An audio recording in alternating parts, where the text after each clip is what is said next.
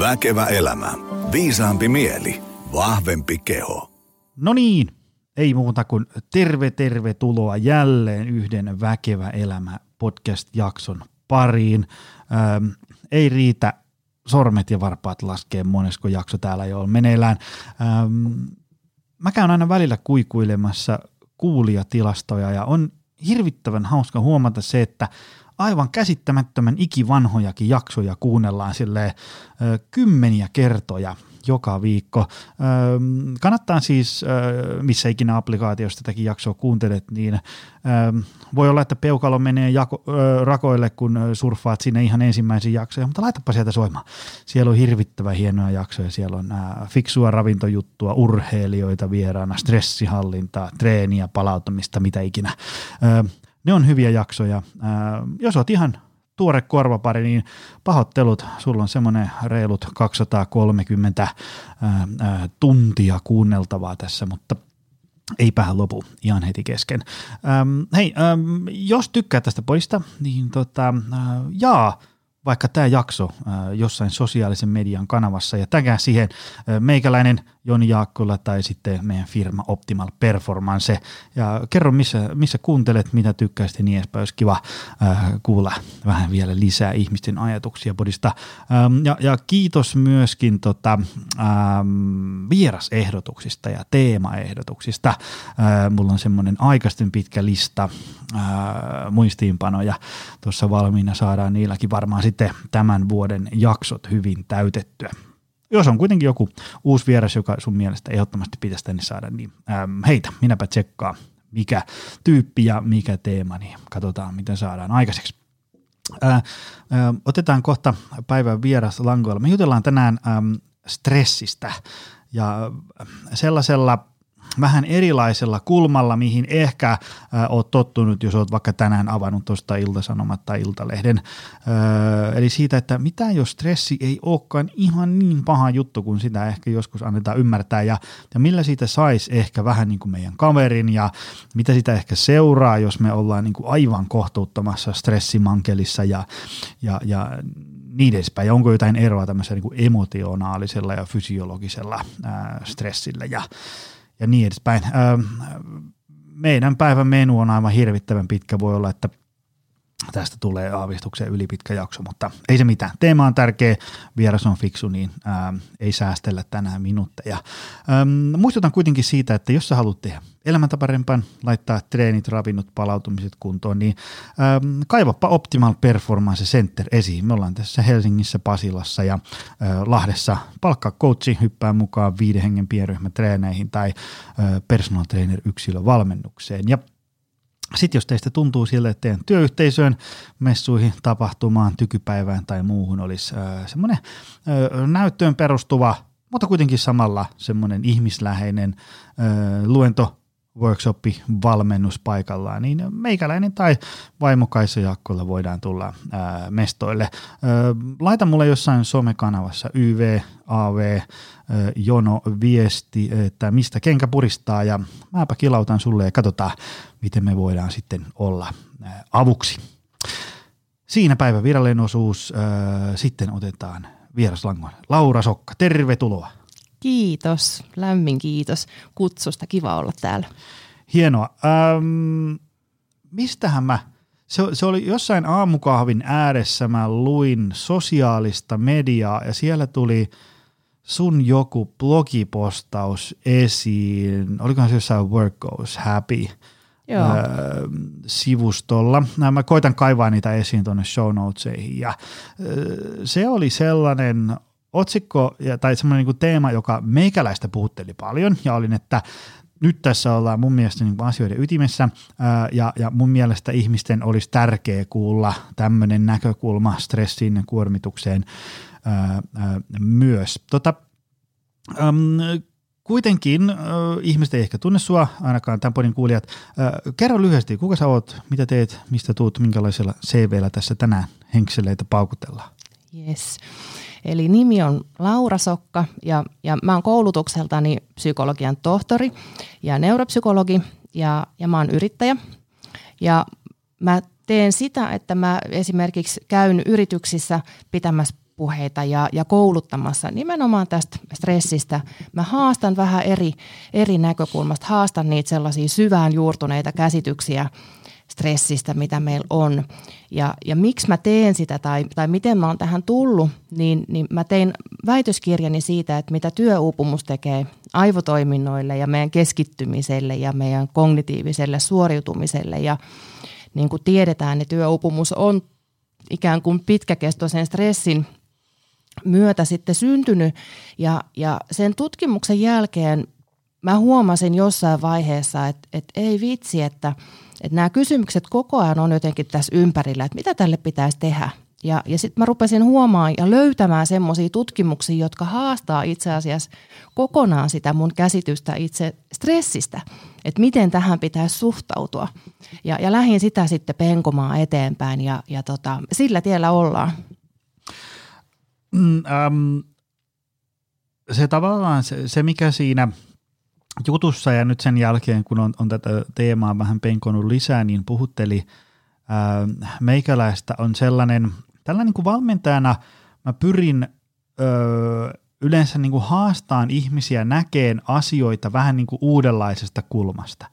Et, et, tämmöinen niin kuin meikäläisen kaltainen ratkaisukeskeinen valmentaja aina ajattelee asioita niin, että – että ähm, tietysti niin kuin se tavallaan, se, meillä on joku ongelma, mutta hyvin usein itse ongelma ei ole se ongelma showstopper, vaan se, mitä me ajatellaan siitä ongelmasta ja miten me suhtaudutaan siihen. Tämä vähättelemättä kenenkään kurimusta siellä nyt langan toisessa päässä, mutta ää, Ähm, siis konkreettinen esimerkki voisi olla joku sellainen, että, että joku ihminen tuolla kokee, että mä oon parantumaton sohvaperuna että ei, ei musta ole tuommoisiin salitreeneihin ikinä. Niin hänellä on tämmöinen niin kuin ongelma, että salitreeniä pitäisi tehdä, mutta ei musta siihen ole. Okei, no sitten me voidaan lähteä siitä, että okei, susta ei ehkä tule niin kuin, ö, CrossFitin olympiamitalistia, mutta kyllä sä voit niin kuin ihan sellaiseksi ihmiseksi tulla, joka pitää itsensä riittävän hyvässä ö, lihaskunnossa, jotta arki rullaa ja terveys pysyy ja niin edespäin. Ja ö, että tavallaan se näkökulma voi olla sellainen, että, että jos se aikaisemmin oli, että, että minä olen parantumaton sohmaperuna, niin sitten se näkökulma voisi muuttua sille, että no voisinko mä olla kuitenkin sellainen, joka käy vaikka kaksi kertaa kolme varttia viikossa. Olisiko tämmöinen mahdollista? Jos mä menisin nyt vaikka ylihuomenna vetään yhden kolmen vartin treenin, mä lataan tuosta tuon treeniohjelmaa ja kysyn PTltä vähän apua niin. Saataisiin tämmöinen, että, että kokeillaanko kerran ja katsotaan mitä sitten seuraa. Että tavallaan niin kuin, se, ongelma ei ikään kuin muutu mihinkään, mutta se ihminen katsoo sitä ongelmaa vaan ää, vähän eri kulmasta. Ja se, minkä takia mä pyysin sinut tänne, on se, että ää, tavallaan jos mä nyt otan tuosta sosiaalisen median kanavan auki ja kirjoitan sinne, että stressi on vain asennekysymys, niin sit mä en ehkä saa kauhean lämmintä vastaanottoa siitä. Tai ehkä mä saan äh, semmoiselta, tiedätkö, niin kuin mielenhallinnan jedi-ritareilta mahtavaa vastaanottoa, että no se on muuten just näin. Ehkä, ehkä semmoisilta ihmisiltä, joilla, joilla on hyvä kyky vaihtaa näkökulmaa. Niillä on ikään kuin tähtikuviot siinä asennossa, että niillä on niin kuin tämmöinen rautainen kyky runnoa asioita eteenpäin, ne varmasti tykkää. Ja, ja sitten osa on niin kuin, että, että no ei todellakaan ole vain päättämiskysymys ja niin edespäin. Ää, mä haluaisin siitä jutella. Ö, heti tämmöinen alkuun kysymys, mihin täytyisi vastata kolme tuntia, että, että onko tavallaan niin kuin stressi ja se, se tunne, minkä se aiheuttaa, vain päättämiskysymys? Tällä introlla, niin, niin musta tuntuu, että sä oot sä oot tosiaan niin kuin ytimessä. Sä oot just siinä ytimessä, että melkeinpä niin kuin minkä tahansa asian se semmoinen koko vaikutus on ikään kuin yhdistelmä siitä, että mitä se on ja, ja miten sä ajattelet siitä. Tai mitä sä teet ja miten sä ajattelet siitä, mitä sä sitten teet. Liittyy se sitten liikuntaan tai syömiseen tai stressiin tai monenlaiseen, melkeinpä mihin tahansa asiaan. Et siellä on aina se meidän ihmisen ikään kuin kyky ajatella, mutta totta kai siellä on myös se lähtötilanne, mistä lähdetään liikkeelle. Ja ja riippumatta siitä, että mikä se lähtötilanne on, niin että miten sä siihen suhtaudut, niin silloin iso vaikutus siihen, että mihin suuntaan ne vaikutukset lähtee sitten menemään. Mm. Tota, ähm, minkälaisista asioista me ihmiset koetaan stressiä? Varmaan niin kuin, mä oon usein vaikka omilla työhyvinvointiluennoilla niin, niin kuin sanonut sitä, että, että jos joku mainostaa luentoa, että tule tänne niin opetan, miten pääset eroon stressistä, niin älä missään nimessä mene sinne, koska sä et halua eroon stressistä, koska niin kuin se, se, että me noustiin tuosta portaat tänne studioon, aiheutti stressireaktion ja, ja tässä kun me käsitellään tämmöistä vaikeaa asiaa, meillä on ehkä niin kuin vireystila kohonnut ja pupillit laajentunut ja sydän lyö vähän enemmän. Meillä on niin kuin kuormitusreaktio päällä ja tuosta kun mä menen nyt tuohon salille vetään vähän penkkiä ja hauista, niin se on stressireaktio ja kävelen tuolla lumituiskussa kotiin, niin se on stressireaktio. Eikä sitä, niin kuin, sitä tulee väkisinkin, paitsi jos en mä niin kuin makaa tuossa mukavalla sängyllä ja ajattele kivoja asioita, niin sitten ei ehkä tule, öö, mutta eihän me semmoista elämää haluta. Eli tavallaan ihan tämmöinen niin normaali arjen pyörityskin aiheuttaa stressireaktio. Just niin. Ja stressireaktio tai stressin kokemus, se kulkee käsi kädessä merkityksellisyyden kokemisen mm. kanssa. Me koetaan asi- sellaisista asioista stressiä, jotka on meille jollain tavalla merkityksellisiä tai joista me jollain tavalla välitetään. Mm. Ei kaikki asiat ole samalla tavalla semmoisia elämää suurempia kysymyksiä tai niin kuin tuota niin kuin isoja merkityksiä, mutta joka tapauksessa mikä tahansa asia, mikä jollain tavalla on sulle tärkeä, niin siihen todennäköisesti liittyy myös stressiä. Mm. Mä oon monesti käyttänyt vähän sellaista vertausta, että voisin sanoa nyt vaikka, jos saan sun nimeä käyttää, etunimeä mm. käyttää, että, että okei, Jonin liikuntakyky on vaarassa. Mm. No sellaisenaan se voi olla vaan niin kuin jollekulle ihan vaan lause siellä muiden joukossa. Mutta siitä tulee merkityksellinen silloin, mm. jos sä oot itse Joni. Mm-hmm. Tai Joni on sun puoliso. Mm. Tai sä oisit vaikka Jonin valmentaja. Mm. Ja silloin siitä tulee merkityksellinen asia. Eli me koetaan stressiä niistä asioista, jotka on meille jollain tavalla, jos, jolla niin kuin meille tärkeät asiat on jotenkin pelissä.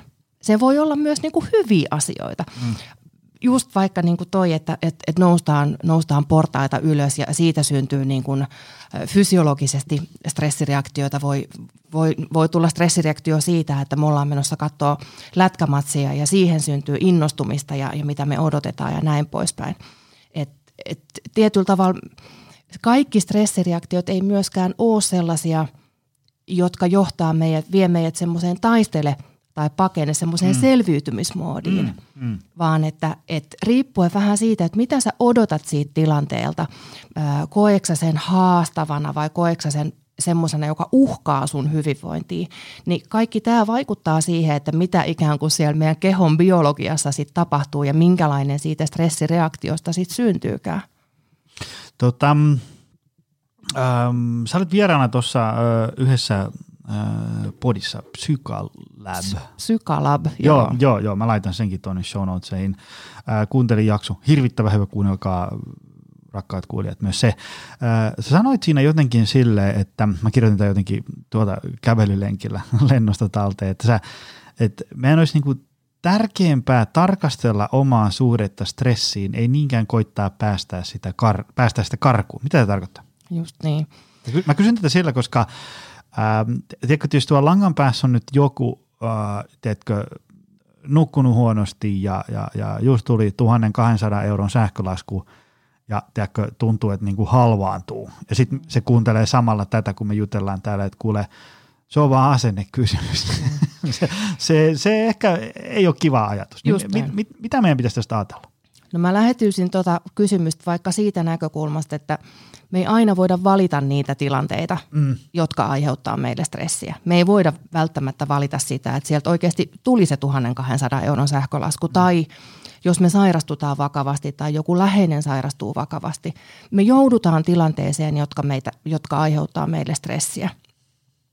Niin siinä hankalassa tilanteessa, niin koeksa, että se stressi, jota sä, joka sulle niin kehollisesti myös syntyy – niin koeksa, että se on vielä ikään kuin yksi lisärasite, joka pitäisi jotenkin siivota pois, mm. jotta sä pääset paremmin ikään kuin käsiksi siihen ongelmaan, mikä siinä on meneillään. Vai näetkö sä enemmänkin niin, että se stressi, mikä sulla siinä syntyy, onkin sun aivojen ja, ja mielen tapa kertoa sulle, että tässä on jotain tärkeää meneillään. Mm. Mikä juttu tämä on? Mitä mä voisin tehdä? Miten mä voisin suhtautua tähän tilanteeseen sellaisena kuin se nyt on? Tota, mm, joo, mä, mä, mä muistan sen, um, nyt tulee taas tosi vanhasta äh, ulkomuistista, toi Lanttu Maakari, Juho Mertanen, joka on ollut tässäkin podissa pari otteeseen, niin kirjoitti joskus muistaakseni hyvin, että, että, tota, että tavallaan niin kuin niitä ongelmia heittomerkeissä päin olisi hyvä mennä ää, niin kuin mahdollisimman aikaisessa vaiheessa, koska jos nyt ajatellaan, että, että, että mulla on vaikka joku tämmöinen, mulla tulee mieleen, että mun, mun täytyy sitten jonkun ä, ihmisen kanssa käydä tämmöinen vähän niin kuin vaikea keskustelu, niin jos mä siirrän sitä vaikka niin kuin koko ajan eteenpäin ja sitten mä käyn sen keskustelun vaikka kolme viikon päästä, niin se, se mua henkisesti ja sitä kautta ehkä vähän niin kuin fysiologisesti kuormittava ää, keskustelu kuormittaa mua kolme viikkoa. Versus se, että jos mä laitan sille tyypille tekstarin, että hei, nähdäänkö huomenna, olisi tämmöinen juttu, mistä pitäisi keskustella. Niin sitten se on ikään kuin mahdollisesti jo ylihuomenna ohitte se ongelma. Eli siinä mielessä tämmöisiä stressaavia asioita karkuun ei kannata juosta. Just niin, eikä se ole aina mahdollistakaan. Mm. Ei ole aina mahdollista ja realistista päästä eroon niistä. Et, et just ei ole välttämättä realistista odottaa, että, että tota, että nyt mä jätän jonkun työjutun tekemättä ja, ja palautan sen vasta kuukauden kuluttua ja ajatellaan ikään kuin ajatella siinä, että, että tämä jotenkin vähentäisi mun stressiä, vaan just näin, että sehän koko ajan pysyy yllä, ehkä vaan lisää sitä ää, ja sä koko ajan tiedät, että tässä on jotain sulle tärkeää tai itselle tärkeää meneillään, itselle tai ehkä jollekin asiakkaalle tärkeää meneillään, joka pitäisi sitten saada hoidettua. Ja just toi, että, että niin kuin riittävän aikaisessa vaiheessa ja ehkä myös riittävän konkreettinen asia. Että et helposti tavallaan meidän puheessakin sit, ää, kun me puhutaan stressistä, niin helposti sanotaan, että kaikki stressaa ja kaikki jotenkin mm-hmm. puuvuttaa ja koko maailma kaatuu päälle. Ja siihen on hirveän vaikea tarttua. Mutta jos sitten lähteekin jotenkin siinä hetkessä puhumaan, että hei, että et, et mikä just nyt – mm. on tällä hetkellä sellaista konkreettista, mikä on käsillä ja se on todellista. Ja miten me siihen voitaisiin tarttua. Mistä muuten päästään tämmöiseen niin kuin stressiviestintään, stressikeskusteluun tällaiseen. Tätäkin voi lähestyä tosi monesta kulmasta, mutta ähm, mulla tuli ainakin ensimmäisenä mieleen yksi sellainen, että, että ähm, Anna Perho, joka on tässä podissa ollut parin kertaa, niin muistaakseni on sanonut näin, että, että jos me ajatellaan, että kaikki valittajat koko ajan on kiire, niin yksi ensimmäinen asioita, mitä meidän pitäisi tehdä, on se, että me lakataan niin kuin promottamasta sitä kiirettä jatkuvasti. Mä en muista, koska viimeksi joku olisi sanonut, kun kyseli, että no miten on mennyt, niin aina niin kuin, mä en muista, koska viimeksi joku on vastannut, että no aika, aika rento on ollut tässä. koska no, ei, nyt, ei mun kaikilla ystävillä voi olla ihan mahdoton kiire kokea, mutta siitä on ehkä tullut vähän sellainen mantra, semmoinen, että no, on kyllä ollut kauhea ralli päällä ja koko ajan on kymmenen asiaa myöhässä ja niin edespäin. Itekin sorrun siihen, että jo, jo on kyllä niin kuin hirveä kiire, että en tiedä mihinkä tässä, niin kuin, kuinka nämä kaikki asiat saa hoidettua. Mutta sitten jos mä katson ihan raakarehellisesti mun vaikka viikkokalenteria tästä pari-kolme viikkoa taaksepäin, niin ei siellä nyt koko ajan ollut kiire, jos mä nyt ihan rehellinen ole. Mutta jotenkin semmoinen, se vaan niin kuin tulee automaattisesti, hirveä kiire. Mitä meidän pitäisi niin kuin ajatella tästä stressiviestinnästä, stressikeskustelusta niin edespäin? Se on just näin, että me ehkä niin kuin luodaan ja ylläpidetään jotenkin sitä kiirettä siinä yllä. Ja, ja kun me katsotaan stressiä, niin, niin varmasti monelle on tuttua se, että on lukenut iltapäivälehdistä otsikoita, että nyt eroon lomastressistä, nyt eroon, eroon rahastressistä, pääse eroon stressistä, jotta et sairastu. Ja se ei ole pelkästään niin kuin median ja, ja klikkiotsikoiden taustalla, vaan myös, että semmoinen yleinenkin ja julkinenkin terveysviestintä, se viesti on hyvin vahvasti sitä, että, että stressi on haitallista. Ja, ja silloin hirveän hyvä tarkoitus. Se kertoo siitä, että, että stressistä on tehty todella paljon tutkimusta ja osa siitä tutkimuksesta todella kertoo sitä, että stressistä voi olla haittaa. Mm. Ja, ja sen viestinnän on tarkoitus auttaa.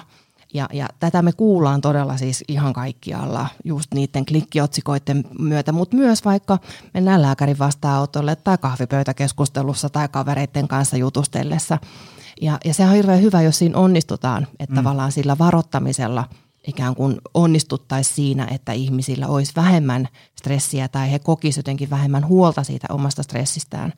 Mutta mut todellisuudessa sitä stressiä on, on, on vaikea välttää, koska se on luonnollista ja se on, se on väistämätöntä mm. niin kauan kuin meillä on, on niinku asioita, joista, joista me välitetään. Ähm, Mutta tietyllä tavalla just se semmoinen ongelma siinä on stressiviestinnässä se, että meille näytetään vain se toinen puoli. Mm. Et stressistä on valtavasti tutkimusta myös, jotka osoittaa ihan täysin päinvastasta. Osa tutkimuksista osoittaa sitä, että stressireaktion tarkoituskin on itse asiassa jo auttaa meitä keskittymään ja auttaa boostaamaan ja, ja, ja energisoimaan. Ja, ja mm. myös niin kuin semmoisissa pidemmissä tai, tai traumaattisemmissakin tilanteissa, niin se, että on kokenut stressiä, niin sen ei ole aina tarkoitus, tai se ei ole aina johtanut siihen – että on tapahtunut jotain kamalaa, mm. vaan, vaan on niin kuin tutkimuksia, jotka näyttää sitä, että, että silloin kun ihminen on kokenut pitkäaikaisempaa stressiä, niin hän on oppinut sen kokemuksen myötä jotain itsestään, oppinut ehkä pistää asioita tärkeysjärjestykseen, oppinut omista arvoistaan jotain. Mm. Ja silloin, kun meillä on ikään kuin kaksi vastakkaista näkökulmaa, että siitä voi olla haittaa ja siitä voi olla hyötyä, niin niin jos meille näytetään vain se toinen puoli, mm. että tästä on vain haittaa, niin, niin siinä käy ehkä niin, että hyvästä tarkoituksesta huolimatta se lisääkin sitä stressiä, mm. jota sen on tarkoitus poistaa.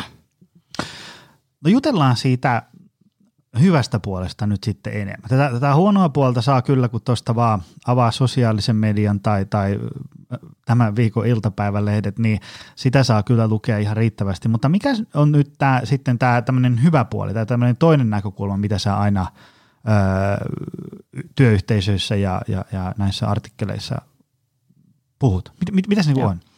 No sellainen perinteinen lähestymistapa tähän on, ja mikä on meille varmasti monelle tuttu, on se, että viestitään siitä, että lyhytaikainen stressi on hyödyllistä ja pitkäkestoinen haitallista. Mm. Tämä on varmasti monelle tuttu. Ja siinä on paljon totta. Ähm, mutta tähän on toinenkin näkökulma. Mm.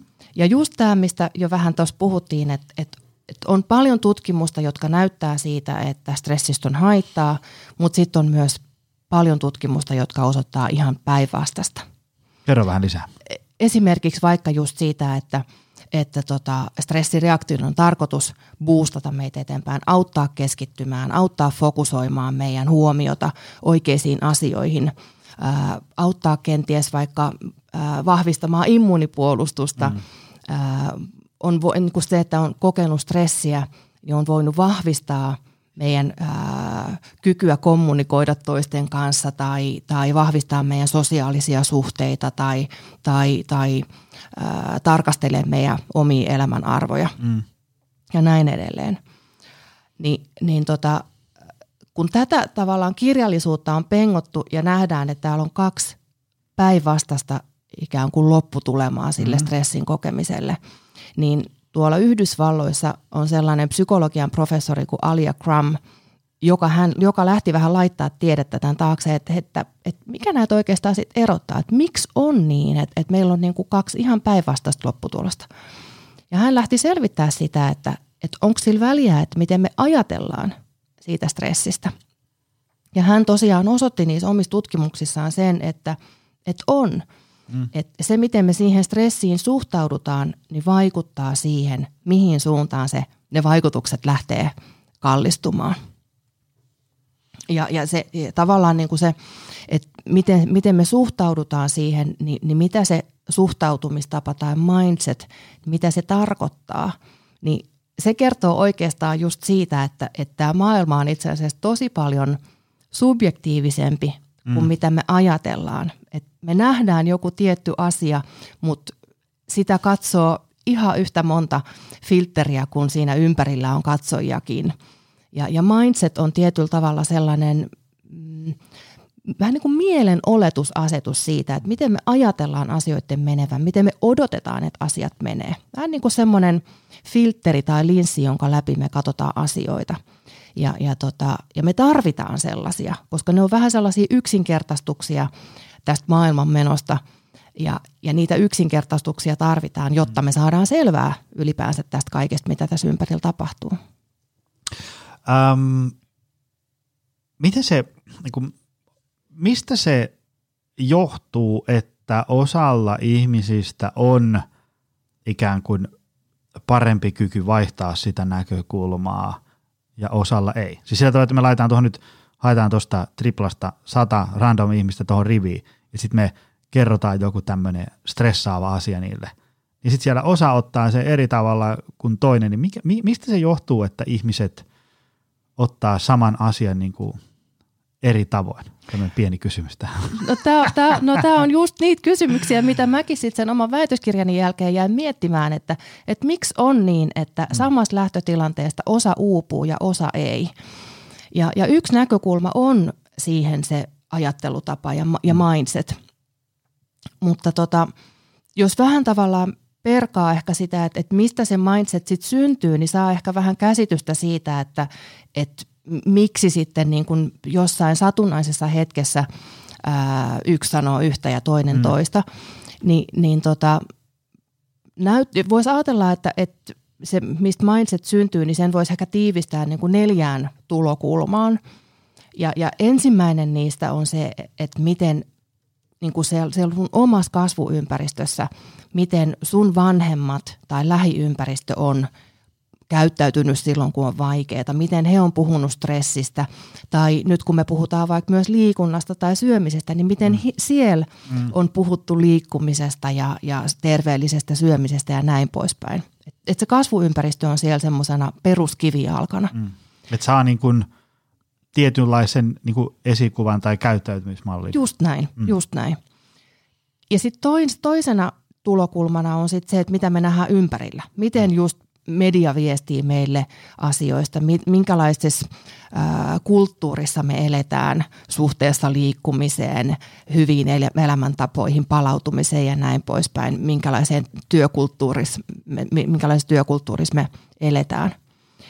Ja kolmantena lähtökohtana on sitten, voisi sanoa semmoiset vaikuttavat ihmiset, vaikuttavat toiset. Ja, ja sillä mä en tarkoita ikään kuin sellaisia tuntemattomia, sulle tuntemattomia mm. some-influenssereita, vaan, vaan enemmänkin niitä, jotka on niin kuin sun oman matkan varrella ollut mukana. Ne voi olla jotain nuoruuden aikaisia uh, urheiluvalmentajia tai opettajia tai joku lääkäri, jonka vastaanotolla sä oot ollut.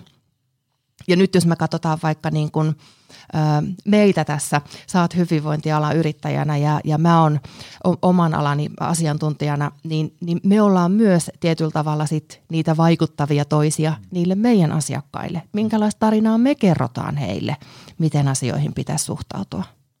No tässä on siis kolme tulokulmaa. Siellä on se, ää, se kasvuympäristö, sitten on, on, on tämä kulttuuri ja media, sitten vaikuttavat toiset ja neljäntenä on tietoinen valinta.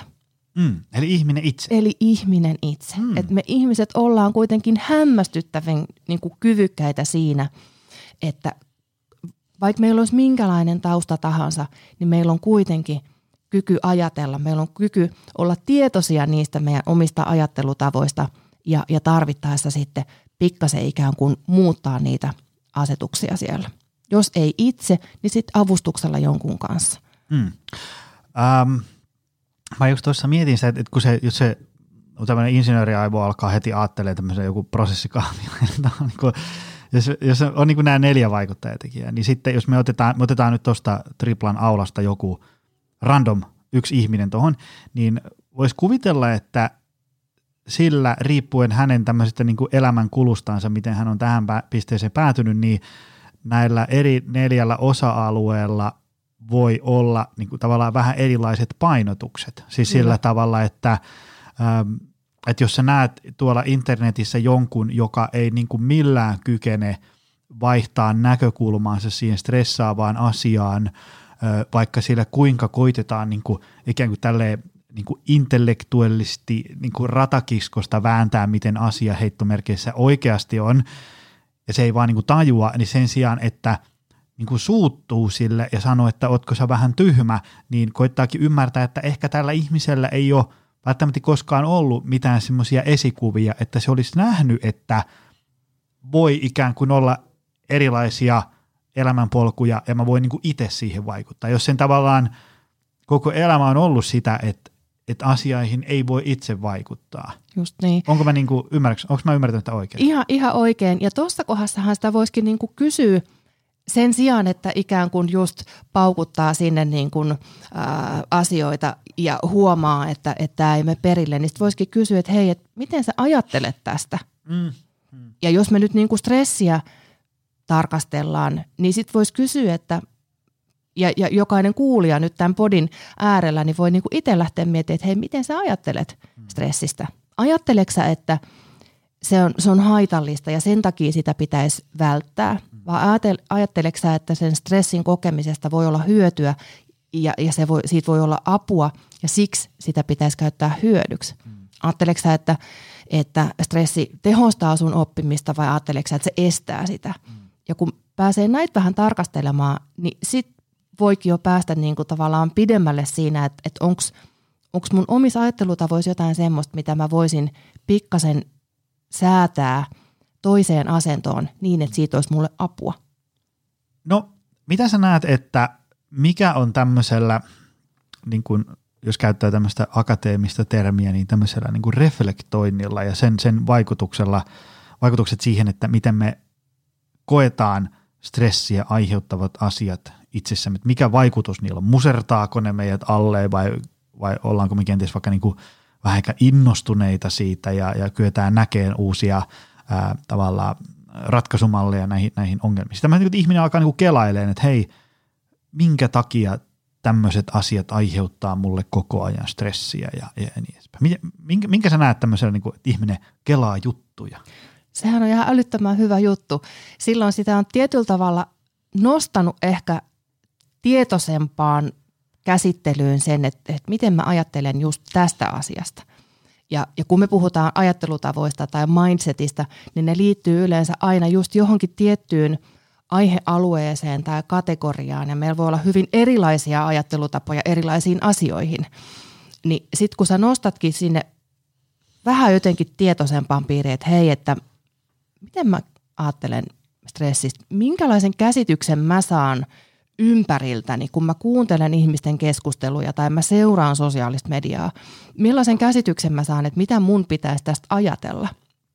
Se on hirveän olennaista, koska sitten kun sä pääset vähän käsiksi siihen, että sä peilaat niitä omia juttuja, kelailet, ää, sä voit tehdä sitä itse tai sä voit tehdä sitä jonkun kanssa, niin, niin sitten sä pääset ikään kuin enemmän käsiksi siihen, että mikä tämä juttu oikeasti on. Hmm. Sitten tullaan suureen kysymykseen, että voiko tämmöistä reflektointia, kelailua harjoittaa yksin ja, ja, ja miten menestyksekästä se, se silloin on. Ja mä, mä kysyn tätä ennen kaikkea siksi, että äm, mä oon itse ehkä jotenkin päässyt tällaiseen reflektoinnin ja kelailun makuun ehkä vasta sitten, no tietysti voi olla, että kun on ikää karttunut ja elämän kokemusta enemmän ja on sattunut kaiken näköistä ja, ja niin edespäin, mutta ehkä vaikuttavin tekijä on ollut tämmöiset niin ohjatut meditaatio kautta mindfulness-harjoitukset, joita joskus tuli tehtyä enemmänkin ja kun ne, ne on semmoisia ne ikään kuin heittomerkeissä vähän niin kuin pakottaa tavallaan niin kuin kelaileen omia tuntemuksia ja niin edespäin. Sitten kun niitä teki enemmän, niin ne alkoi sitten vähän niin kuin roiskuun arkeen sillä että, että niin kuin tavallaan sen, kun mä kävin jotain keskustelua ja,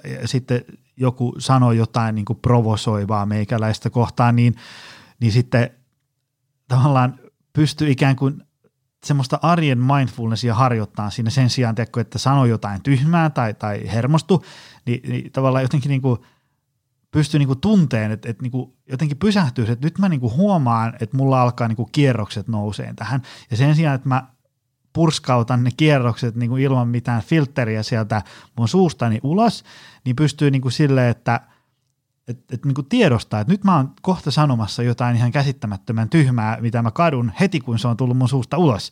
Niin sitten pystyy ikään kuin, niin kuin vetämään ehkä syvään henkeä ja, ja, ja tajua, niin kuin, että, että nyt mun täytyy niin kuin toimia tässä tilanteessa jotenkin toisin. Ajattelen vaikka, että mä oon, niin kuin, mä oon työssäni vaikka esihenkilö tai, tai ää, mä oon tämmöinen kevyt julkisuuden henkilö, niin mun täytyy vähän miettiä, mitä mä niin kuin sutkauttelen suustani ulos ja niin edespäin. Niin, niin tota, mutta en mä tähän pystynyt ennen esimerkiksi vaikka, kun on jutellut vaikka terveydenhuoltoalan ammattilaisten kanssa tai tehnyt mindfulness-harjoituksia niin edespäin. Todennäköisesti tämmöistä kykyä ei olisi mulle kehittynyt ilman näitä harjoituksia tai, tai että mä oon jutellut viisaiden ihmisten kanssa. Et, et ilman niitä niin mä olisin ehkä vähän erilainen ihminen. Musta toi kertoo siitä, että me ollaan kuitenkin ihmisinä sosiaalisia mm. olentoja ja me tarvitaan toista siihen, että, että se toinen auttaa meitä ää, oppimaan ja kehittämään meidän vaikka itsesäätelykykyä mm. niin, että, että tota, sitten sieltä ei niinku purskautetakaan sit mm. niitä ensimmäisiä reaktioita, reaktioita ulos. Totta kai sitä itsereflektointia voi tehdä itsenäisestikin, mutta helposti siinä ehkä niin kuin päätyy siihen, että, että jää kelailemaan niitä omia kelojaan sillä mm. tutulla tavalla, millä on tottunut kelailemaan, niin. mutta sitten kun siihen tulee ehkä joku toinen näkökulma, joka vähän herättää sulle uusia kysymyksiä, kysyy semmoisia kysymyksiä, joita sä et ole ajatellutkaan, että tällaista voisi kysyä, niin, niin siitä on todennäköisesti paljon enemmän apua. Mm. Joo, ja se, sitä helposti voisin kuvitella, että jos niitä pähkii vain omassa päässään, niin sitä jotenkin päätyy sellaisiin erilaisiin kehäpäätelmiin, kun sä tavallaan niin kuin jäsennät niitä sen kasetin avulla, mikä sulla on päässä pyörinyt vaikka 15 vuotta, niin sä et välttämättä ehkä hoksaakaan että tätä asiaa, voisi nyt ajatella ehkä vähän Juuri näin. Ää, erilaisella tavalla. Ää, miten me sitten, mm, kun mulla on yhtenä äm, tavoitteena ikään kuin auttaa ihmisistä, että et, niistä, niistä tulisi niin kuin vahvoja. Ja, ja jos nyt ajatellaan, vaikka joskus äm, tulee mentoroitua jotain muita yrittäjiä, jotka on siinä oman hyvinvointialan polkunsa alkuvaiheessa tai, tai, tai sitten omia lapsia tai, tai jotain ä, valmennettavia tällaisia, ä, niin kasvattaa niistä sillä tavalla niin kuin vahvoja, että, että kun elämä heittää kaiken näköistä myrskyä tuolta tulemaan, ja sitten ettei niin kuin aina heti luhistu sinne alle, vaan pystyy vähän niin kuin, se voisi arjessa tarkoittaa niin kuin vaikka vetää rajoja. Tiedätkö siellä niin kuin lyömään nyrkkiä pöytään, että hei, tämä ei käy mulle, nyt me ei tehdä näin. Tai joku sanoi, että hei, voit sä hoitaa tämän nakin? No en voi. Mulla on nyt jo tiedätkö, niin kuin lautana ihan täynnä. Öö, koska mä huomaan, että varsinkin moni semmoinen niin kuin vähän liian kiltti ihminen ei tee sitä. Ja yksi tärkeimpiä asioita niiden omalle hyvinvoinnille oli se, että ne sanoisivat, että ei, ei käy, en tee. niin, niin sitten se voi tuntua tosi äh, monelle tosi vaikealta ja se voi tuntua tosi stressaavalta, tiedätkö sanoa, että, että no itse asiassa en tee, no itse asiassa en tule, no itse asiassa ei mennä kahville, itse asiassa en tule siihen palveliin. niin, niin, tota, miten ihmiset pystyisivät käymään ikään kuin, äh, äh, niin kuin pääseen läpi tämmöisen stressaavan asian, koska se voisi olla niille hirvittävän hyvä asia. Mulla tulee mieleen ensimmäisenä niin kuin oma historia, niin mä aikanaan soitin 15, melkein 20 vuotta viulua ja, ja kaiken sen niin kuin harjoittelemisen ja soittamisen ja pitkäjänteisyyden niin kuin ohella, niin varmaan yksi tärkeimpiä oppeja, mitä mun silloiselta viuluopettajalta sain, oli, että, että, että sun pitää Laura opetella sanoa ei. Se on vähän sellainen elämän, mm. elämänmittainen matka, että, että pitää opetella sanoa ei ja pitää opetella vetää rajoja. Ja, ja nyt kun me katsotaan tästä stressin näkökulmasta, niin nimenomaan se, että, että jos sä tunnistat sen, että tässä on nyt jotain sellaista mulle tärkeää, mä haluan sanoa ei, mä haluan vetää rajoja, haluan jotain tehdä sellaista, mikä auttaisi mua eteenpäin, niin, niin silloinhan se stressi, jota sä siinä koet, niin voi olla kääntyä ikään kuin sulle sellaiseksi polttoaineeksi, mm. joka, joka auttaa sua sit siinä, että sä sanot ei. Mä kuuntelin, äh, vitsi kun mä en muista mikähän se oli, se oli joku semmoinen pitkä äh, podcast-jakso, missä äh, vieras kuitenkin sanoi tosi hyvin sitä, että ihmisen tämmöinen niin kuin, olikohan se nyt termistä niin kuin itseluottamus tai kyky siihen, että mä pystyn vaikuttamaan siihen, millaiseksi tämä mun el- oma elämä tästä muotoutuu, on se, että ihminen saa niin kuin tämmöisiä konkreettisia reaalimaailman todistusaineistoa, että, että, että nämä asiat ovat totta. Esimerkiksi vaikka se, että jos mä sanon ei, niin mä pystyn sen jälkeen huomaamaan, että asiat menee parempaan suuntaan. Se voi vakuuttaa ihmisiä paljon paremmin kuin se, että vaan niin kuin jutellaan ja kelaillaan kauheasti asioita. Tai vaikka niin kuin, äm, omaa poikaa jossain urheiluhommissa niin kuin valmentele ja autan sitä, niin kuin, että, että se, siitä tulisi hyvä jalkapalloilija ja koripalloilija niissä lajeissa, mistä se tykkää ja niin edespäin. Sitten kun mä niin kuin, on vähän arka ja sitten muut voi olla vähän pidempiä ja enemmän pelannut ja niin edespäin. Sitten kun se niin kuin vaan sanoo, että tiedätkö, että meni peli miten meni, älä välitä lopputuloksesta. Kun on tämmöinen tilanne, niin vaan niin kuin runtaat menee sinne, se on sua päätä pidempi, mutta se syö aamulla ihan samaa kaurapuuroa kuin säkin, että annat palaa sinne vaan täysillä, otat sen pallon itsellesi, okei, sit neljä kertaa ei saa, mutta kerran saa. Ja sitten huomaakin, että no hitto, tämähän niin kuin maailma tottelee tekemistä. Ja, ja sitten tajuaa, että, että jos mä nyt sain, niin mä voin saada vaikka ensi kerrallakin itselleni ja niin edespäin. Ja sitten se toivon mukaan ehkä sieltä jalostuu vaikka sitten kouluun, että, että, että kun Ranska tuntuu vaikealta, niin mitä jos vaan niin kuin kolme neljä iltaa tuossa ottaa ja lueskelee ja sitten voit huomata, että hei nythän tuli kokeesta kahdeksan pistettä enemmän kuin jos mä luin vain yhden illan ja niin edespäin. Mutta tota niin kuin, äm, ajan, ajan sitä takaa, että tavallaan meidän pitäisi saada ihmiset myös sit kuitenkin pelkän kelailun lisäksi myös niin kuin tekemään asioita. Tuo oli hyvin sanottu, miten sä sanoit, että maailma tottelee tekemistä. Ja niinhän se on, että me tarvitaan kokemuksia sille meidän oman kelailun rinnalle. Me tarvitaan niitä todistusaineistoja ja, ja aina välillä, jos se semmoinen epävarmuus meinaa sieltä iskee ja vähän sellainen ehkä huijarisyndroomakin saattaa olla, että, että en mä ole kuitenkaan niin kuin oikea tyyppi tähän, niin, niin sitten voi palata sinne todistusaineistoihin taaksepäin, että hei, että mitä kaikkea mä oon jo saanut. Ja, ja, ja, tota, ja just toi, että, että ei aina ole helppoa ja, mm. ja, ja niin kuin mukavaa, mutta meillä on ihan valtava potentiaali kehittyä. Mm. Ja sitä kehittymistä harvoin tapahtuu, jos me ei mennä yhtään sinne epämukavuusalueelle, jos mm. me ei yhtään jouduta ponnistelemaan – ää, tai kokemaan stressiä, niin me harvoin kehitytään. Oli se sitten ää, jalkapallo tai mm. salitreeni tai, mm. tai työelämässä ää, siinä omassa asiantuntijuudessa tai mitä sitten ikinä haluukaan tehdä.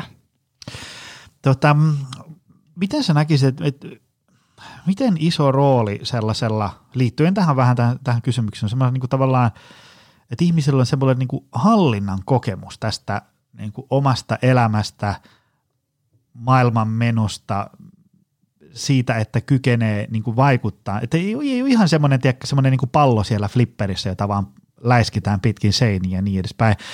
Öö, eli tavallaan kyky siihen niin kuin hallita ja stri, sietää stressiä ja, ja, ja kuormitusta.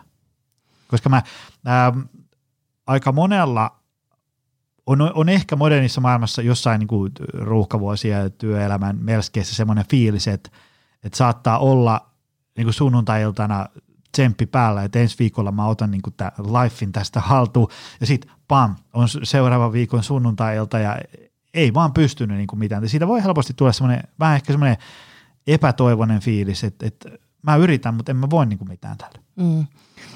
Ja silloin voi aina palata tietty myös niin kuin niihin semmoisiin asioihin, että, että, että miltä mä haluaisin, että elämä näyttäisi vaikka viikon kuluttua mm. tai puolen vuoden kuluttua. Ää, ja mitä mä voisin tehdä nyt tai huomenna, jotta mä olisin niin kuin himpun verran lähempänä sitä, miltä mä toivoisin sen näyttävän viikon tai puolen vuoden kuluttua. Ja sittenkin, vaikka siellä tulee sitten niitä takapakkeja, niin, niin tota, Tästä tullaan taas tähän stressiajatteluun, että jos sä koet, että se stressi on haitallista, siis jos sä ajattelet, että stressi on luonteeltaan jo haitallista, mm. niin, niin siinä helposti käy niin, että mikä tahansa takapakki, joka tulee, mm. niin jollain tavalla uhkaa sun hyvinvointia mm. ja, ja uhkaa sitä sun kokemusta, että, että mä en pärjääkään tässä, mä en onnistukaan tässä. Mutta jos sä ajattelet, että se stressi on sellaista luonteeltaan, että se voi myös vahvistaa, niin silloin ne takapakit tuntuu pahalta, hmm. mutta niistä mennään eteenpäin. Ne otetaan vastaan semmoisena kuin ne on ja opitaan niistä ehkä jotain ja, ja sitten otetaan taas askel eteenpäin. Et vähän ikään kuin mentäisiin siinä stressin kanssa olemisessakin niin kuin tasolta toiselle, mm. ekaluokalta tokaluokalle. Ja ollaan kehitytty siinäkin. Ähm, onko siinä jotain eroa, että tuleeko, onko, onko stressi ikään kuin, niin kuin fysiologista, eli vaikka juoksua, kuntosalia, vai tämmöistä henkistä, sähkölasku, turpoaa, öö, öö, ensi viikolla on vaikea palaveri ja niin edespäin. Mä muistin, kun ähm, olikohan se joku Robert Sapolski, tämä kuuluisa stressitutkija, guru, se mun se jonkun kirja tai joku semmoinen alkaa sillä, että tavallaan, että, että ihminen voi saada niin kuin sillä, että se pelaa shakkia, jotain niin kuin ratkaisevaa maailmanmestaruusfinaalia, niin sen verestä voidaan mitata samanlaisia stressihormoniarvoja kuin siltä, että sä otat, tiedätkö, maratonarin sieltä viimeiseltä kilometriltä ja otat siltä verinäytteen, niiden verinäytteet voi olla niin kuin stressihormonien osalta suurin piirtein yksi yhteen, niin, niin tota, että ihminen voi niin kuin omalla ajattelullaan saada niin kuin, tavallaan eritettyä valtavia määriä stressihormonia verensä äh, ihan vaan niin kuin ajattelemalla. Niin. Toi on ihan totta. Um, ja siinä ehkä meillä taas taustalla on myös se, että, että ajatus siitä, että stressireaktio on aina sama, taistele tai pakene. Mutta mut ei se ole. Um, fysiologisesti joo, se stressireaktio, kun se syntyy, niin se on semmoinen niin kuin salaman nopea erilainen kemikaalien, kehon kemikaalien koktailvyöry tuolta aivoista elimistöön – ja, ja kaikki ne kuitenkaan ne reaktiot ei ole ihan täysin samanlaisia, vaan riippuen siitä, että miten sä sen stressin koet tai sen tilanteen koet, niin se vaikuttaa siihen, että minkälainen koktailiyhdistelmä sieltä, mm-hmm. sieltä sitten tuleekaan. Ja, ja mä oon myös lukenut sellaisia tutkimuksia, että, että tilanteessa, jossa tota, ihmiset kokee jonkun stressitilanteen uhkaavana, niin silloin ne kehon reaktiot on sen mukaiset. Mm-hmm. Tietyllä tavalla silloin se keho tekee kaikkensa, jotta se suojaa sitä, sitä elimistöä ja puolustautuu ikään kuin mahdolliselta vaaralta. Mm. Mutta sitten taas ihmiset, jotka kokee sen tilanteen itselleen semmoisena innostavana tai haastavana tai kokee ylipäänsä, että stressi on, on hyödyllistä, niin, niin silloin se fysiologia ikään kuin muistuttaa enemmän sellaista rohkeutta tai, tai vaikka jopa just semmoista – ää, niin kuin urheilutreenin mm, aikaista, mm. A, aikaista fysiologiaa. Eikä se välttämättä tunnu hyvältä. Et eihän treenaaminen aina välttämättä tunnu hyvältä, mutta sä tiedät, että se ponnistelu auttaa sua kehittymään. Um, miten me tota, koska tällä, tällä podcastilla on pitkät tämmöiset niin elintapajuuret, eli, eli ravintoa, liikuntaa, palautumista ja niin edespäin. Miten sä näkisit, että tämmöisillä hyvillä tai huonoilla elintavoilla on vaikutusta siihen, että miten ihminen pystyy näihin asioihin, mitä me ollaan tässä puhuttu, vaihtaa näkökulmaa, sietää kuormitusta ja, ja niin edespäin. Mulla on siis ihan nyt niin kuin tässä, kun me puhutaan, koska niin kuin ihan oma, omakohtainen tota, esimerkki.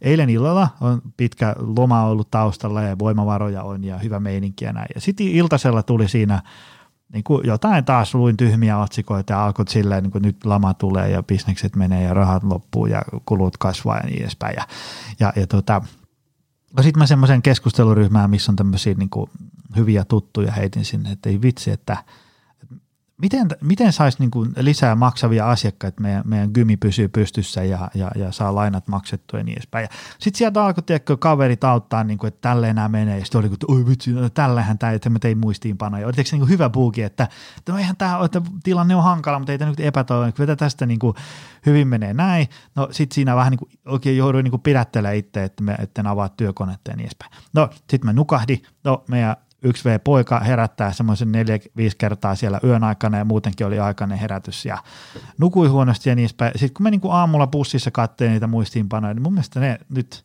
niin kuin suoraan sanottuna oli ihan paskoja ideoita, vaikka ne oli edellisenä iltana aivan mahtavia ideoita. Mutta sitten niin viiden tunnin yö, yöunien jälkeen ne ei ollutkaan niin kauhean hyviä ideoita enää.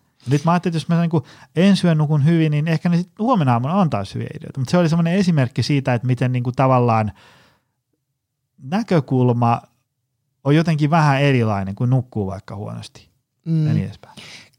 Onhan se just näin, että, että, että silloin kun sä oot väsynyt, niin, niin sä oot herkempi ärtymään ja sä näet asioita kapeammin ja, ja, ja näin poispäin.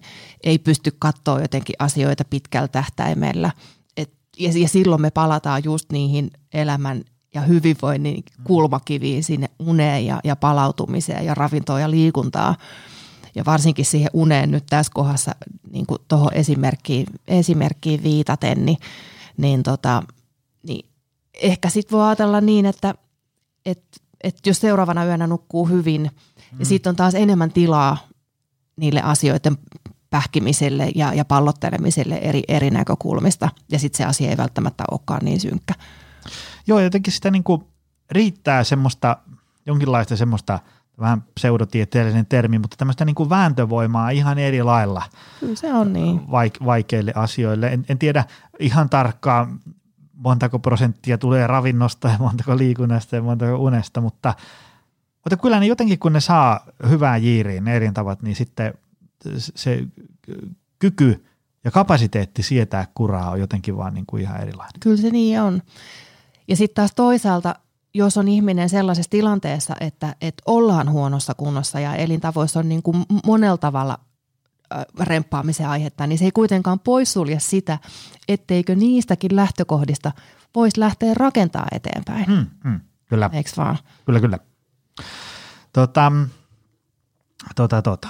Ähm, miten sä näkisit, että, että tota, ähm, jos ihmiset tuolla nyt niin kuin langan päässä on, on kuunnellut tätä jaksoa, ja, ja tota, mitkä olisi semmoisia niin konkreettisia asioita, mitä ihmisten kannattaisi nyt tehdä, jos ne kuuntelee tuolla, että, että okei, nyt niin kuin kuulostaa mielenkiintoiselta, että mulla on tässä aika paljon kuormitusta ja mä haluaisin, että se ei niin tuntuisi ihan näin pahalta, niin mitä ihmisten nyt kannattaisi sitten oikein tehdä, jotta, jotta niin kuin tavallaan saisi uusia näkökulmia, kuormitus ei tuntuisi niin pahalta, ää, ää, tota, pystyisi niin operoimaan arjessaan paremmin?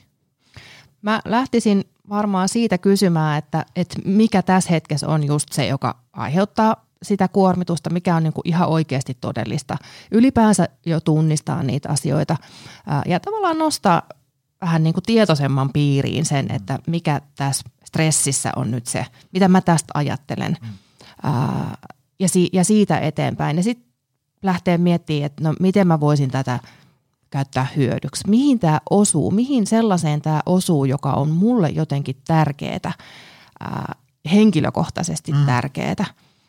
Että tota, ja tätä, tätä mä omassa, omassa työssäni koulutuksissani paljon teenkin että, ja pohjaan sitä just näihin ää, aikaisemmin, kun mainitsin tämmöisen Stanfordin yliopiston tutkijan, niin heidän ää, menetelmiinsä ää, nimenomaan tämmöisen mindsetin muuttamisen työkaluna. Ja, ja, tota, ja siinä on karkeasti, sanottu, karkeasti ottaen kolme vaihetta. Ja ensimmäinen vaihe on se, että, että sä tunnistat sen ylipäänsä, mm. mikä stressaa toinen vaihe on se, että ota se vastaan. Ja tästä tullaan jo niin kuin siihen kysymykseen, että, että kun meille niin kuin jatkuvasti tuodaan sitä esiin, että, mm-hmm. että siitä stressistä pitäisi päästä eroon, niin no miksi ihmeessä nyt pitäisi ottaakin vastaan? Mutta tämä on vähän sama kuin minkä tahansa muunkin tunteen kanssa, niin, niin, niin tavallaan se, että sä otat tunteen vastaan sellaisena kuin se tulee, niin se on paljon – informatiivisempi, mm. sä pääset siitä paljon paremmin eteenpäin kuin se, että sä yrität työntää sitä tunnetta pois, jota sä joka tapauksessa siinä hetkessä tunnet. Ja sitten kolmannes vaiheessa on, että sitä otetaan käyttöön, sitä mm. stressiä. Mm. Eli ehkä se voi ajatella, että se, kun sitä kuormitusta tulee, niin äh, ei heti ikään kuin laittaa sitä johonkin kategoria. Tämä on paha, mm. tämä on huono, Just niin. tämä on hyvä, vaan ottaa se niin kuin, että no niin, nyt täältä tulee. Nimenomaan. Ja, ja tämmöinen ärsyke ja nyt tämmöinen tunne nousee. Ja, Nimenomaan. äm, olikohan se itse Leena Pennanen, kun sitä, sitä puhuu, että, että tavallaan ottaisi niitä asioita, että vähän niin kuin fiilistelisi, että no niin, no nyt, nyt näköjään nousee tämmöisiä tunteita. Ja se, se, voi olla, se voi olla tavallaan se aallonharja niin kuin tosi korkea, mutta sitten se siitä hiljalleen ää, tota, vähän niin kuin lientyy. Ja sitten, että just tavallaan, että jos on siellä aallon harjalla ja on jotenkin voimakkaasti tunteen vyöryssä, mm. niin onko se, het, onko se just hyvä hetki lähteä viemään uusia asioita eteenpäin vai kannattaako nukkua yön yli ja niin kuin katsoa, että, että mihin tämä tunne mua oli viemässä, ettei sitten käy niin, että seuraavana päivänä katuu sanomisiaan tai, tai mm. muuta. Tota, miten sä niin kun näkisit, ähm, sä käyt työyhteisössä mm. ja, ja, ja mä käyn, puhutaan vähän eri kulmilla asioista, mutta ähm, tämmöinen niin stressin managerointi, niin onko se sun mielestä työelämässä ikään kuin yksilövastuulla vai, vai äh, työnantajan työyhteisön vastuulla vai, vai vähän niin kuin sekä että? Mä itse mietin tätä usein sillä tavalla, että, että usein jopa sanon siinä luento, joku, joku soittaa mut sinne luennoimaan, niin mä aina, aina sanon, että, että, että muistakaa aina, että parasta työhyvinvointia on se, että ihmisen on kiva tulla aamulla töihin sitten vasta nämä mun asiat auttaa niitä ihmisiä. Siis sillä tavalla, että, niin kuin, että se, että mä käyn siellä puhuu ravinnosta, liikunnasta ja palautumisesta, ei kauheasti auta, jos tiedätkö, se, se on niin kuin myrkyllinen se työyhteisö ja siellä on niin kuin kaikkien lautasella on 130 prosenttia työkuormaa kokee, niin ei siinä Jonin niin kuin, tiedätkö, Ater, aterian vinkit Jeesus. Se ei siinä kohdassa ihan resonoi ja se vähän valuu niin kuin niin, niin. Mutta mut toisaalta ei työnantaja voi myöskään olla ihmisten kotona illalla sanomassa, että nyt se Twitter kiinni ja meitä ajoissa nukkumaan. Näin, se on, siinä on molemmat puolet ja, ja tämä on myös niitä kysymyksiä, mihin mä sitten sen oman työupumustutkimuksen jälkeen törmäsin ja tosi paljon mietin sitä. Ja, ja siinä tilanteessa varsinkin ollaan tosi herkästi semmoisissa vastakkainasetteluissa mm. sen työntekijän ja sitten sen työnantajan välillä, ää, koska sehän on tilanne, jossa sitten se uupunut on, on niin kuin henkilökohtaisessa kriisissä, joka pakottaa sen miettimään asioita. Mutta sitten jos katsoo sen työnantajan näkökulmasta, niin kyllähän sekin kärsii. Mm. Ja todellisuudessa molemmat kärsii. Mutta herkästi se keskustelu menee jotenkin siihen suuntaan, että, että syyttävä sormi osoittaa, osoittaa jompaan kumpaan. Mm. Ja sitten mulla tulee mieleen, että, että onko ikään kuin, jos ajatellaan vähän sellainen karrikoiden – tyyppi esimerkkinä, että voisi kuvitella, että olisi semmoinen työnantaja, joka, joka odottaa, että siellä työpaikalla sit nähdään niin hyviä fiiliksiä ja hyvää tekemisen meininkiä mm-hmm. ja sitten välttämättä niitä huonoja fiiliksiä ja, ja stressiä ei siellä niin kuin halutakaan kauheasti nähdä. Ja, ja sitten sit jos sitä stressiä tulee, niin, niin käykö niin, että se työnantaja ikään kuin ulkostaa sen stressin haltuun ottamisen mm. niin, että ohjataan se työntekijä ää, työterveyshuoltoon tai joihinkin erilaisiin stressihallintaohjelmiin tai näin poispäin. Mutta sitten jos se työnantaja tai esihenkilö tai, ja, tai johtaja, niin jos hän tajuaa, että hän on myös itse siellä aika isossa roolissa mm. myös siinä suhteessa, että minkälaista tarinaa hän kertoo siellä omassa työyhteisössä, että, että miten täällä suhtaudutaan sitten, kun tulee niitä vaikeita aikoja mm. ja vaikeita tilanteita, niin, niin silloin ihan valtava vaikutus ja silloin ollaan aika pitkällä jo, jos, jos se työnantaja myös havahtuu siihen, että hei, että, että myös tällä on vaikutusta, miten me täällä niin kuin asioista, asioista, minkälaista tarinaa me kerrotaan. Ja silloin on paljon paremmat mahdollisuudet siihen, että, että se stressikin, mitä siellä koetaan ja paine, niin, niin, niin se voidaankin ottaa ikään kuin voimavaraksi ja, ja vähän sellaiseksi vipuvarreksi siellä, mm. siellä työpaikalla. Ja silloin kun näin tapahtuu, niin mä ajattelen, että se on jokaisen työntekijän ja työnantajan yhteinen etu mm. myös.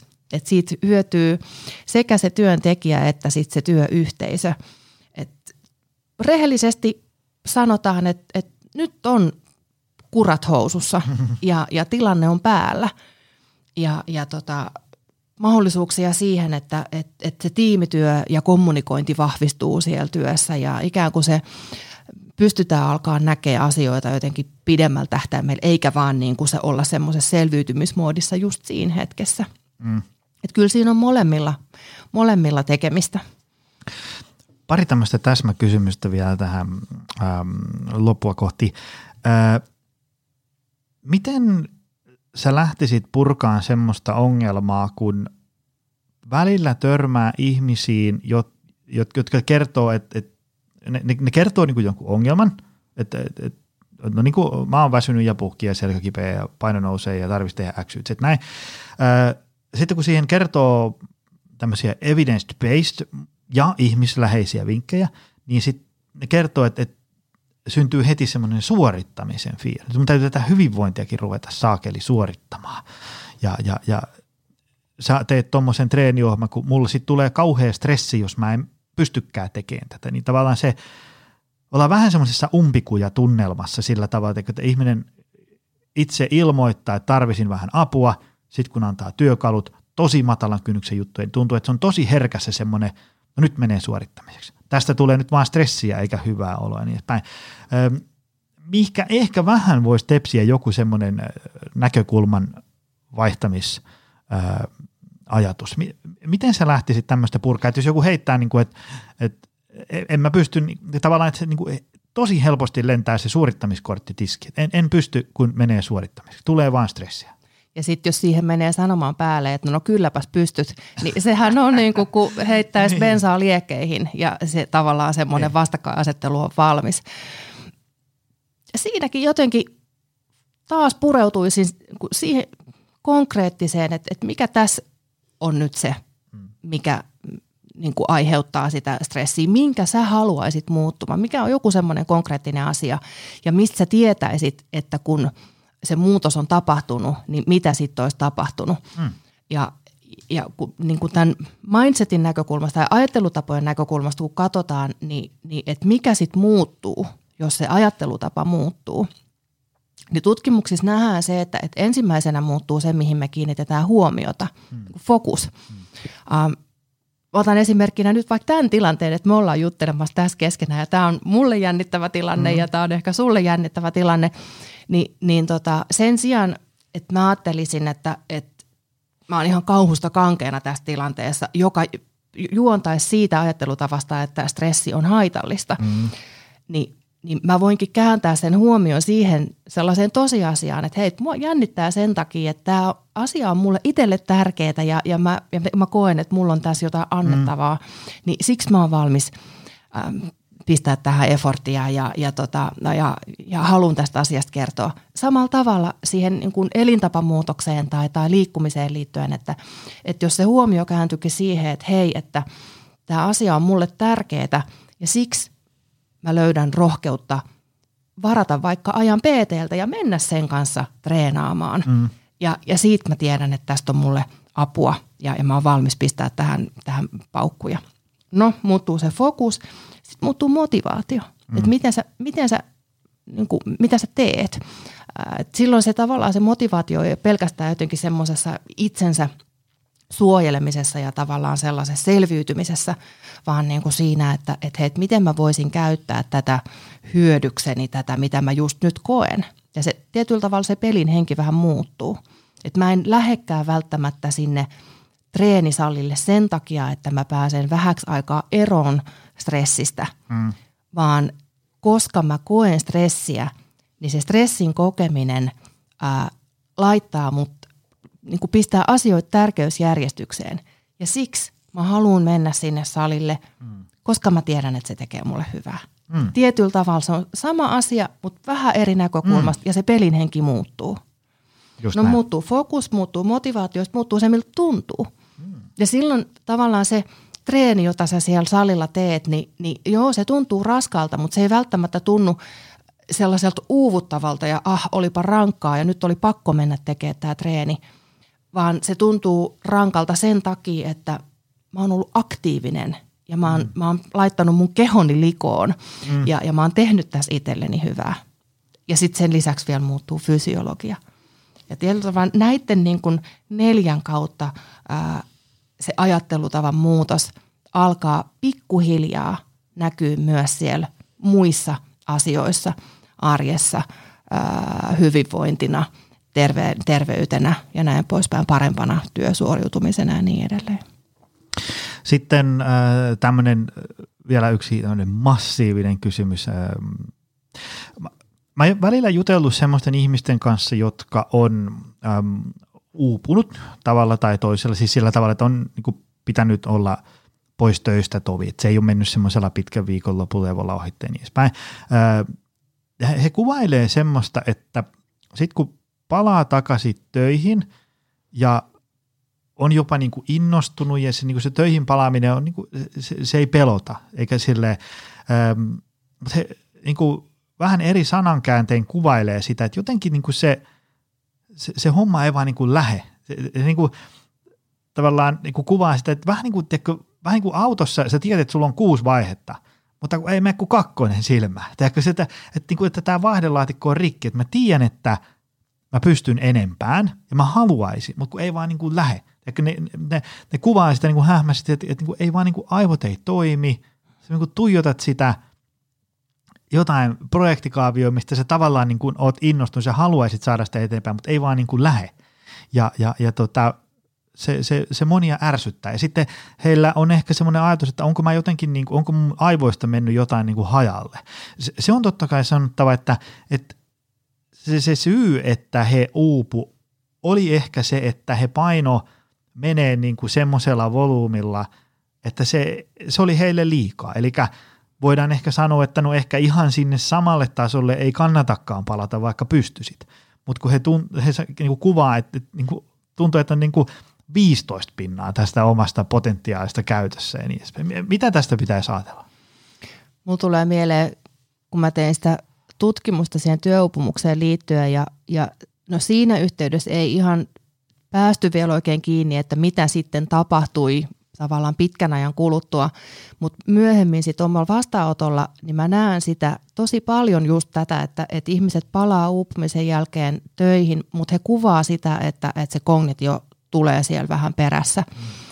Ja, ja jotkut tutkimuksetkin näyttää sitä, että, että, kun siitä uupumisesta toipuu, niin se kognitio Eli siis keskittymiskyky ja kyky tehdä päätöksiä ja, ja ajattelukyky ja näin poispäin, ää, niin se kyllä palautuu sieltä, mutta ei välttämättä ihan samalle tasolle, mm. ainakaan jonkun aika niin kuin jänteen, jänteen jälkeen, kuin mistä lähdettiin liikkeelle.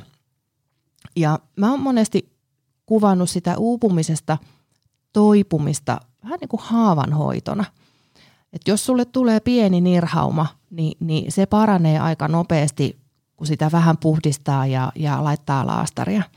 Mutta jos se haava on syvempi, ää, isompi, siihen tarvitaan ehkä ompeleita tai näin, niin, niin se, se toipuminen kestää pidempään. Se vaatii vähän erilaista hoitoa kuin ihan pelkän, pelkän laastarin. Voi olla joskus niin, että se haava vähän tulehtuu ja sitten se toipuminen siitä pitkittyy. Mutta mut se haava aikanaan paranee, mm mutta arpi jää. Mm. Ja sitten sen arven kanssa opitaan kulkemaan. Sitten kun sä aina kattelet sitä arpea ja sä ehkä kosketat siihen, niin, niin se muistuttaa olemassa olostaan, mutta se kulkee siellä sun mukana. Ja tota, sitten voi miettiä sitä, että, että kun palaa työupumuksen jälkeen töihin, niin, niin, tota, niin odottaako, että et pääsee sille samalle tasolle kuin mistä lähettiin silloin ehkä useita vuosia aikaisemmin. Sehän on monesti vuosien, mit, vuosien mittainen matka. Niin odottaako, että pääsee ihan samalle tasolle kuin silloin aikaisemmin vai, vai ajatteleeko, että, että se uupuminen on siellä yksi kokemus, mm. rankka kokemus niiden muiden joukossa, mitä on. Ja siitä on ehkä sitten oppinut jotain ja, ja vastat, vastaisuudessa – tunnistaa ehkä sellaisia varomerkkejä paremmin kuin silloin aikaisemmin, joka johti siihen uupumiseen. Niin tota, niin, että miten sitä, odottaako mm-hmm. sitten ikään kuin, että pääsee siihen samaan lopputulokseen kuin mistä mist lähdettiin vai, vai ajatteleeko että tämä on nyt tämmöinen kokemus, joka mulla on täällä mm. elämän repussa mukana? Tähän on hyvä päättää tämä jakso. Tästä tuli tämmöinen, tämä pitää itsekin varmaan kuunnella pari-kolme kertaa, että saa tämän sisäistettyä ja jotenkin niin kuin tiivistettyä. Vitsi, että tuli, tuli hyvä setti. Hei, tota, mistä ihmiset löytää sut? Mut löytää ää, somesta, LinkedInistä tai Instagramista mun omalla nimellä tai sitten mun yrityksen sivuilta atenta.fi.